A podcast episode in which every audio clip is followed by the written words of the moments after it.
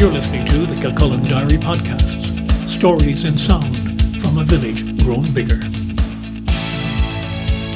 Hello, you're listening to On This Day with Brian Byrne on Tuesday, 30th of June, 2020. On this day in 1908, an enormous explosion over the Tunguska River in sparsely populated East Siberia flattened some 80 million trees over an area of more than 2,000 square kilometres. Generally believed to have been an airburst of a meteoroid, it was the largest impact event on Earth in recorded history. The Tunguska event, as it is known, resulted in no confirmed human deaths. If it had happened over a large city, it would have destroyed it and its greater area with a force equivalent to a thousand Hiroshima atomic bombs, according to some estimates.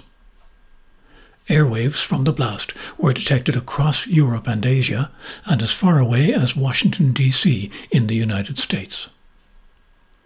The event wasn't scientifically investigated until more than a decade later, during which eyewitness accounts were gathered but regional newspapers of the time described successive thundering sounds like artillery fire, clouds emitting flames of uncertain shapes, and panic stricken villagers believing it was the end of the world.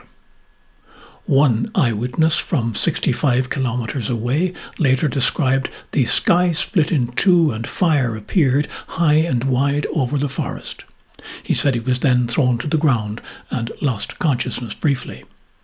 Another told of the hut where he and his companions were sleeping being knocked over, with fire snapping treetops and a series of what he remembered as five thunder strikes.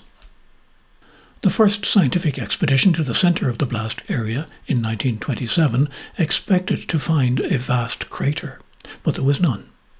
Instead, an 8 kilometre wide area had trees still standing, though scorched, while beyond that the trees were knocked down in a direction away from the centre. There have been many research expeditions and, more recently, computerized modelling of the event. While varying theories have abounded, there is strong evidence that shows the blast to have been caused by something not from Earth. It is generally accepted that an object disintegrated about 10 kilometers above the surface. The most recent modelling by Russian scientists suggests the explosion was caused by an asteroid of up to 200 meters in diameter, travelling at more than 11 kilometers per second, which may have glanced off the Earth's atmosphere and returned to solar orbit. In such a case, pieces from the impact could account for the succession of explosions reported as thunderclaps, in some cases many minutes apart. Data from the 2013 airburst over Chelyabinsk helped scientists create the new models for Tunguska. That event injured over 1,200 people, mainly from broken glass falling from buildings in the city. The Tunguska event in recent decades stimulated interest in the danger to life on Earth from a severe asteroid impact, and how such an event might be avoided or mitigated. While events of that magnitude are thought to only happen every thousand years or so, it's now known that smaller ones occur in the upper atmosphere relatively frequently, even on an annual basis. When they do reach the ground, they can have life extinction effects.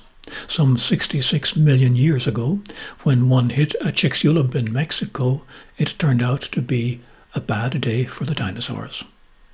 I'm Brian Byrne. Thanks for listening.